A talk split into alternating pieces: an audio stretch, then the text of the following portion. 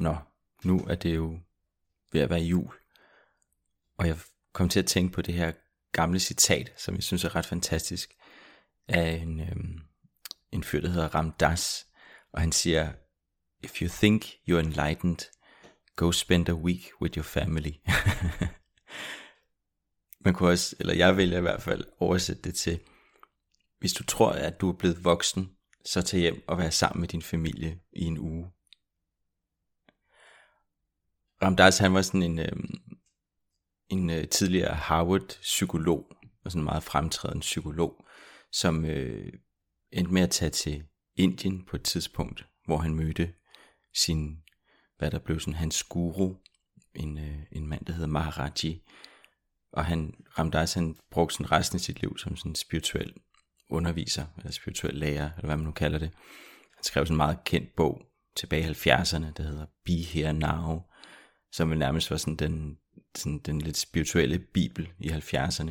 Og stadigvæk en ret fantastisk bog. Jeg kan helt klart anbefale den. Men øh, når jeg med hans, hans citat her, som jo måske også kom lidt i lyset af en, af en anden oplevelse, som han havde, som han, han skrev om på et tidspunkt.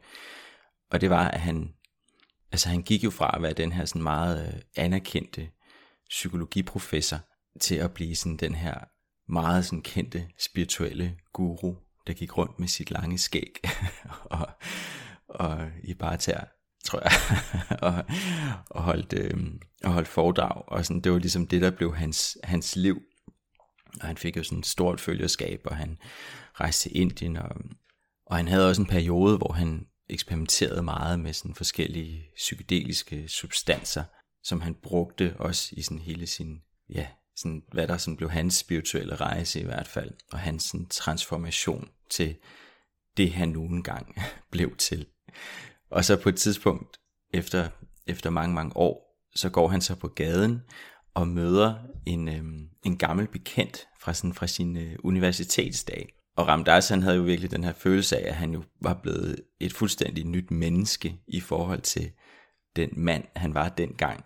Og alligevel så siger den her, øh, den her gamle bekendte til ham, han siger bare, jamen du ligner jo fuldstændig dig selv. og Ramdas fortæller sådan meget sjovt, at han, han blev virkelig fornærmet, fordi han følte jo, at han, han jo virkelig havde ændret sig at han jo overhovedet ikke var den person, som den her bekendte kendte for den gang.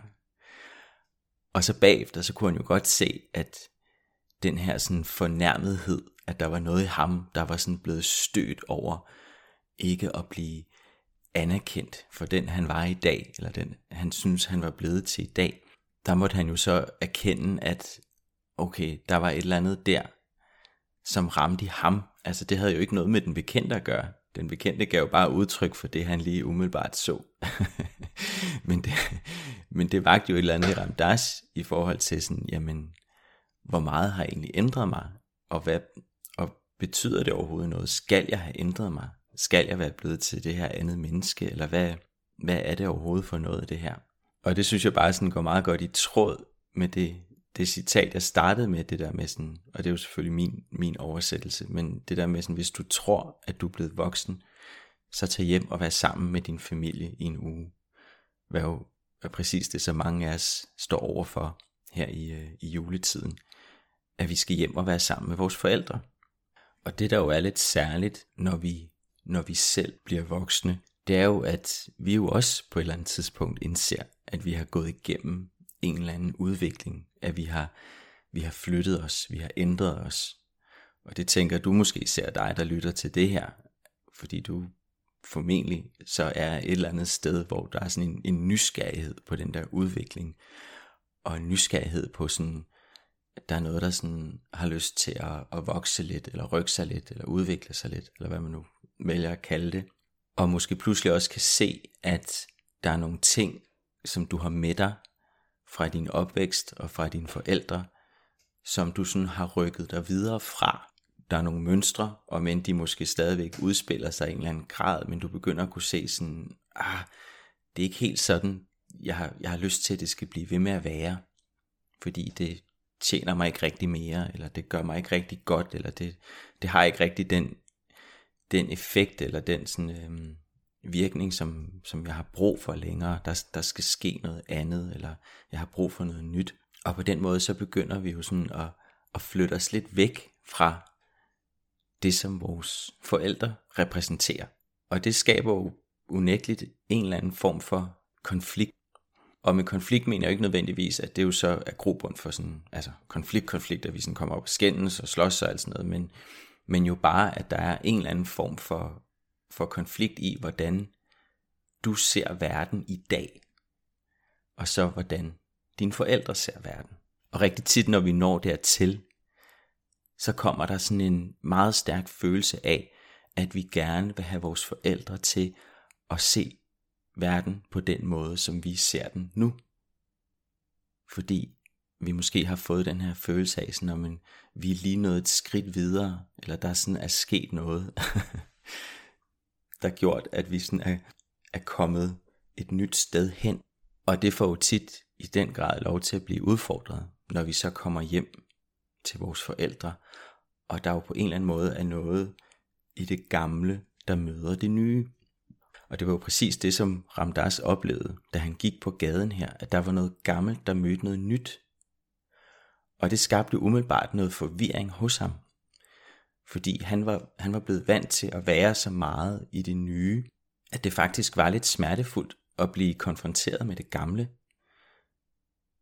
Altså, der var jo noget, der gjorde ondt på ham. Ellers ville han jo ikke være blevet fornærmet over det her, at der var en, en gammel bekendt, der sagde til ham, at han lignede sig selv. Fordi der var jo noget i ham, som jo så ikke havde lyst til, at der skulle være noget af det gamle tilbage. Men det var der jo, og det er der jo. og selvfølgelig er der det. Fordi uanset hvor langt vi rykker os, uanset hvor vi rykker os hen, og hvad vi på en eller anden måde udvikler os til, så vil der jo altid være den her gamle del tilbage i os.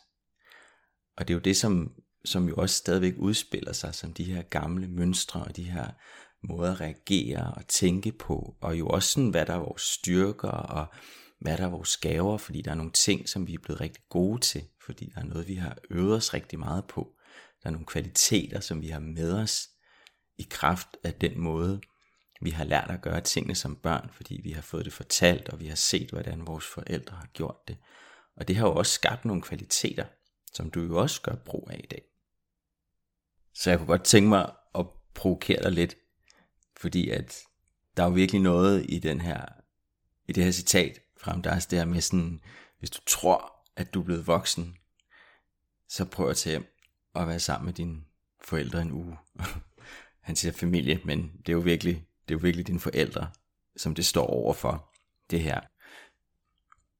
Vi kan nemlig nemt komme til at have den her sådan følelse af, at når vi, når vi er børn af vores forældre, men så er blevet voksne, så skal vi også have den her anerkendelse, den her forståelse, som jo dybest set bunder i, at der er noget, som vi jo på en eller anden måde føler, at vi ikke helt fik, dengang vi var børn. Altså, fordi ja, dine forældre var også bare mennesker, og der var nogle ting, som de ikke var i stand til at give plads til hos dig.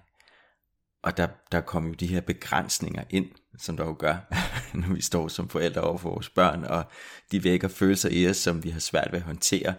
Så i stedet for at anerkende, at det er jo fordi, de rammer ind, nogle, at de rammer ind i nogle begrænsninger i os selv, så lægger vi begrænsninger over på vores børn, fordi så rammer de ikke, eller så håber vi i hvert fald, at de holder op med at ramme mindre ind i, i de ting, der gør ondt på os. Og dine forældre har jo gjort præcis det samme hos dig.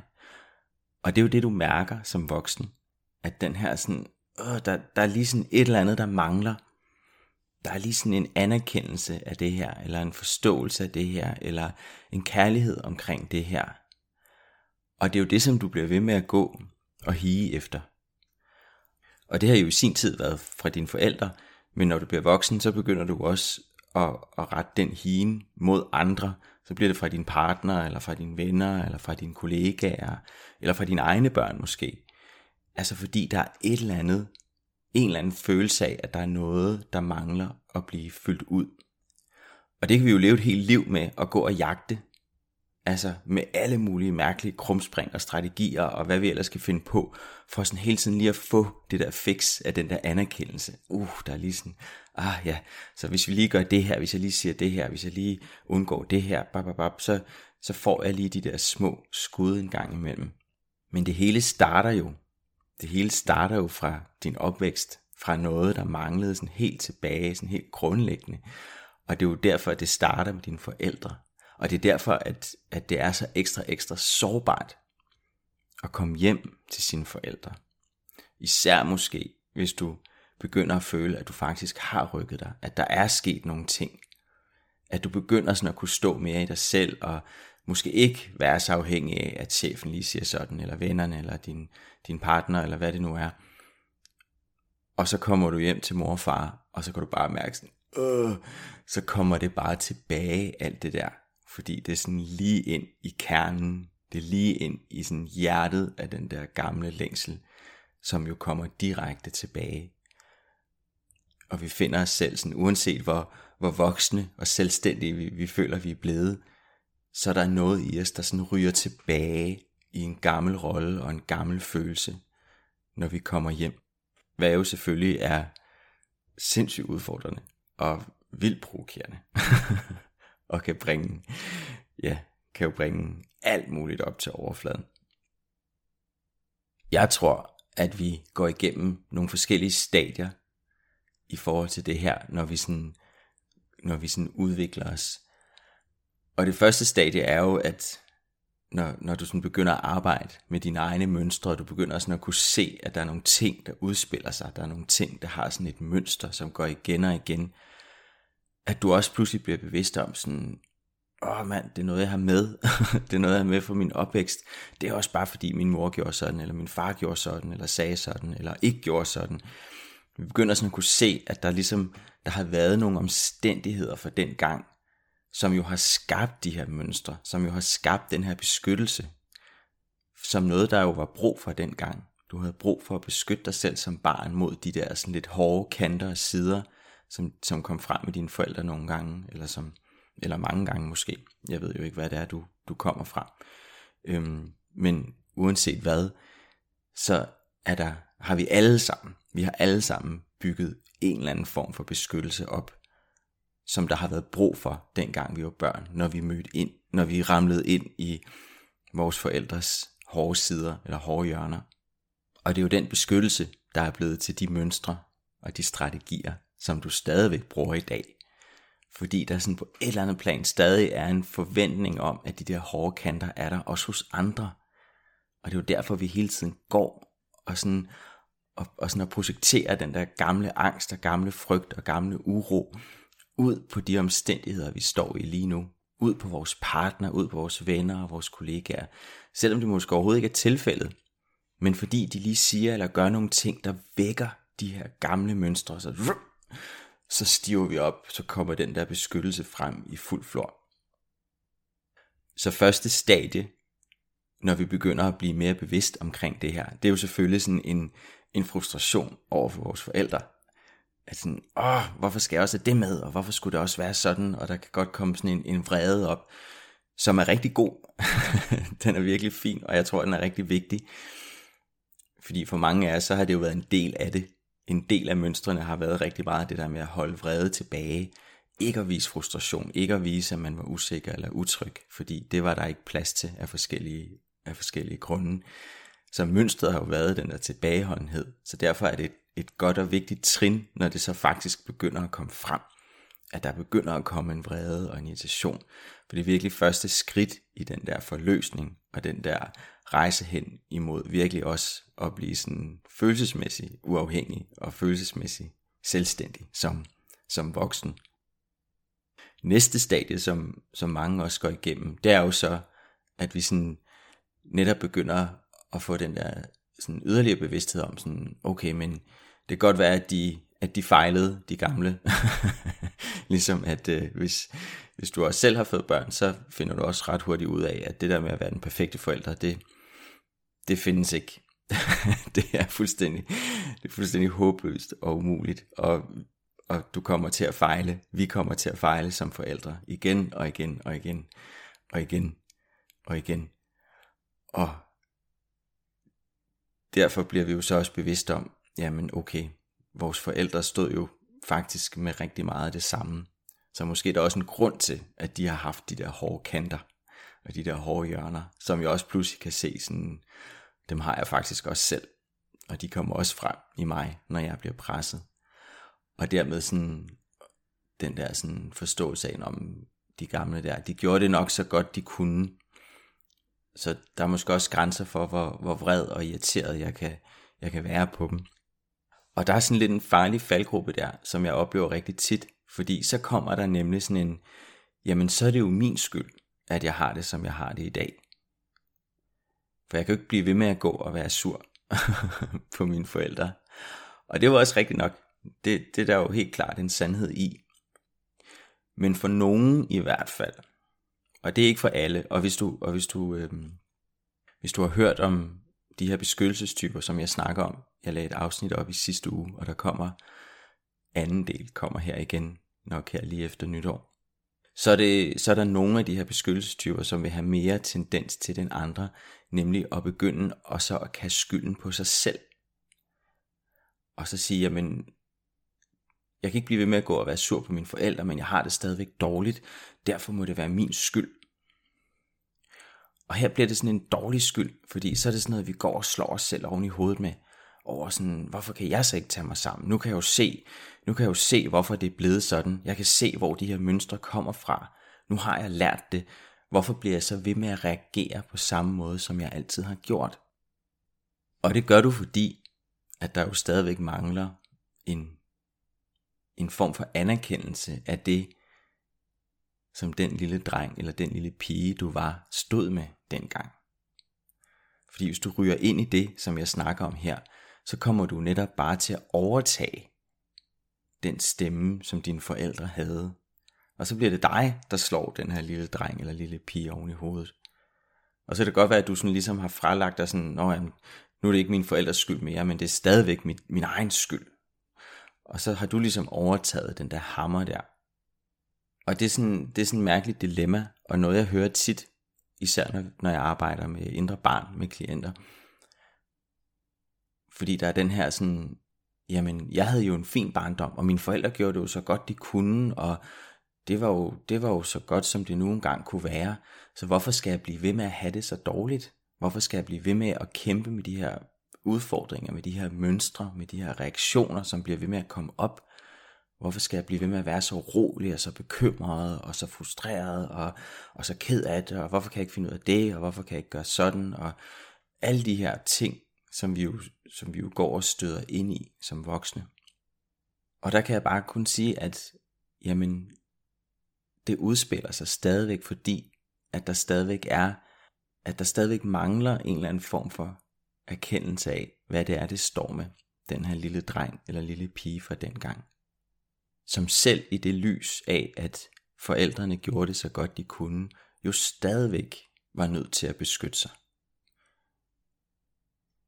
jo stadigvæk var nødt til at holde på sig selv. Og holde tilbage og undlade at sige og gøre ting. Og det er jo virkelig der, at det bliver rigtig sårbart. Og det er jo virkelig der, at, at vi er nødt til at turde gå hen. Hvis de her mønstre for alvor skal have lov til sådan at, at opløse sig.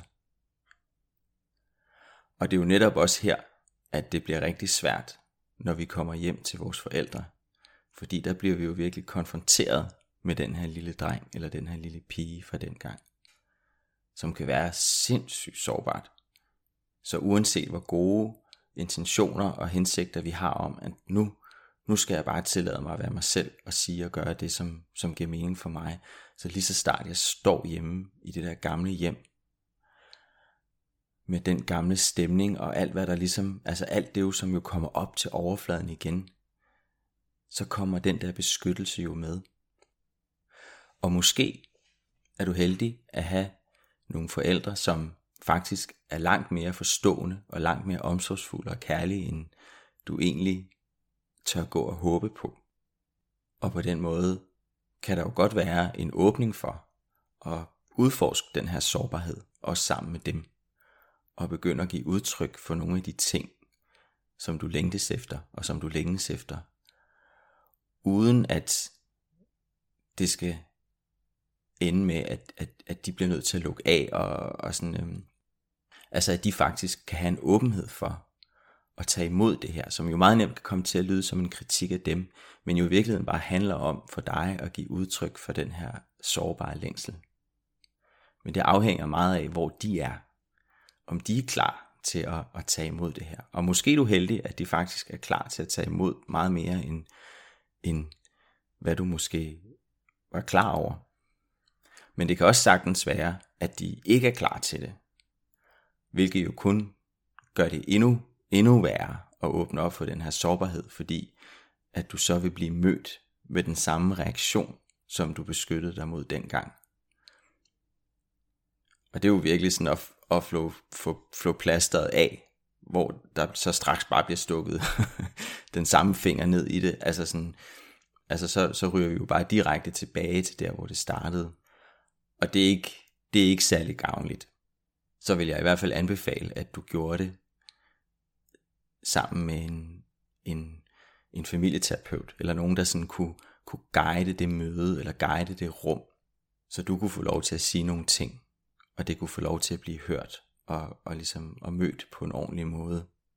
Men hvis ikke der ligesom er en åbenhed for det, så plejer jeg også at sige, at jamen, så er det måske ikke med dine forældre, at du skal starte i forhold til at udforske den der sårbarhed.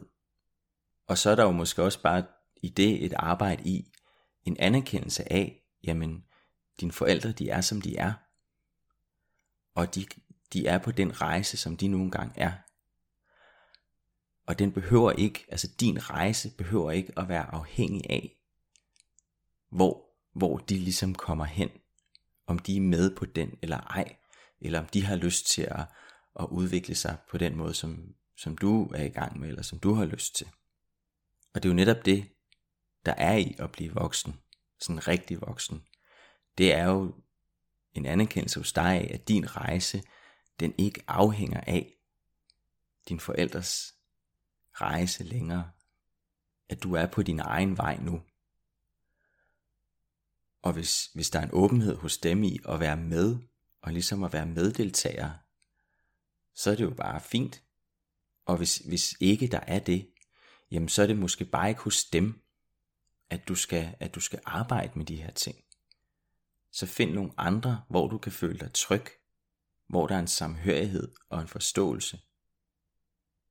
Og så vil du formentlig på et tidspunkt opleve, jo mere tryg du bliver med din egen sårbarhed og din egen åbenhed omkring de ting, som virkelig betyder noget for dig, at du så også vil begynde at kunne stå med det hjemme hos dine forældre, uden at være afhængig af, at de lige har en bestemt reaktion.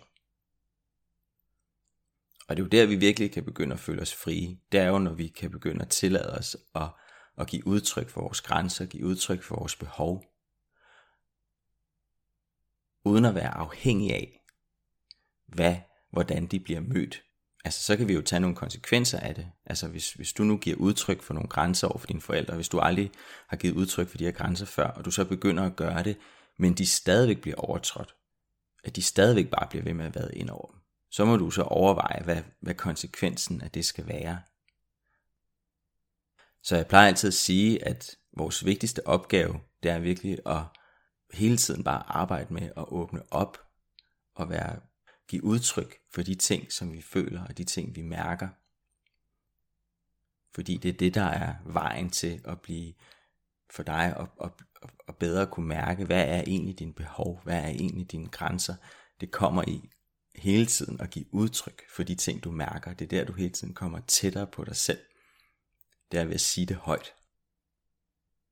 Og der er det i starten jo selvfølgelig helt afgørende, at du gør det et sted sammen med nogen, hvor der er en stor grad af tryghed og en stor grad af imødekommenhed. Ellers så, ellers så vil den der sårbarhed, den vil kamme over. Altså så vil det blive for meget. Og så på sigt, jo mere øvelse du får i det, så vil du opleve, at du begynder at blive mindre afhængig af, hvad andre, hvordan andre lige reagerer på det. Så for ligesom at runde af igen med det her gamle citat, altså hvis du, Hvis du tror, du er blevet voksen, så tag hjem og vær sammen med dine forældre en uge. Så er det ikke fordi, at der er noget, der skal afhænge af, at det kan lade sig gøre, at du først er voksen, når du kan det. Men du kan se det som en spejling af, at der måske er nogle ting, som stadigvæk kunne være værd for dig at kigge på og arbejde med. Og måske vil du en dag opleve at være et sted, hvor du sådan er hjemme hos dine forældre, og din, din mor eller far siger eller gør et eller andet, der lige sådan, åh, der lige sådan rammer ind. Og du sådan kan mærke sådan, åh, åh, det var ikke rart, du sagde det der. Det, altså, det er ikke engang noget, du behøver at sige højt, men også bare til dig selv. Sådan, men, men tak for det. der var lige sådan, øh, ligesom, ligesom så oplevede, da ham den gamle bekendte kom hen og sagde sådan, du ligner jo bare fuldstændig dig selv. der var lige en mavepuster. Og så bagefter kunne han jo bruge det til sådan, okay, hvad var det lige der? Hvorfor var det lige, at det ramte ind i mig på den måde? Der var måske stadigvæk en lille dreng der, som ikke følte sig set i alt det, han havde udrettet, i alt det, han havde opnået. Og det er ikke engang, fordi jeg tror, at der nødvendigvis skal gøres helt vildt meget, når vi bliver ramt på den måde. For mig handler det primært bare i anerkendelsen af, at der er noget, der bliver ramt. Og så bare mærke sådan, okay, der var lige noget der, der stak. Hmm. Der var lige en lille dreng der, eller en lille pige, som ikke lige helt følte sig mødt. Så må jeg jo bare møde ham i det, eller møde hende i det. For det er jo det, der er vores opgave. Det er at møde os selv i det, som, som vi ikke blev mødt i dengang.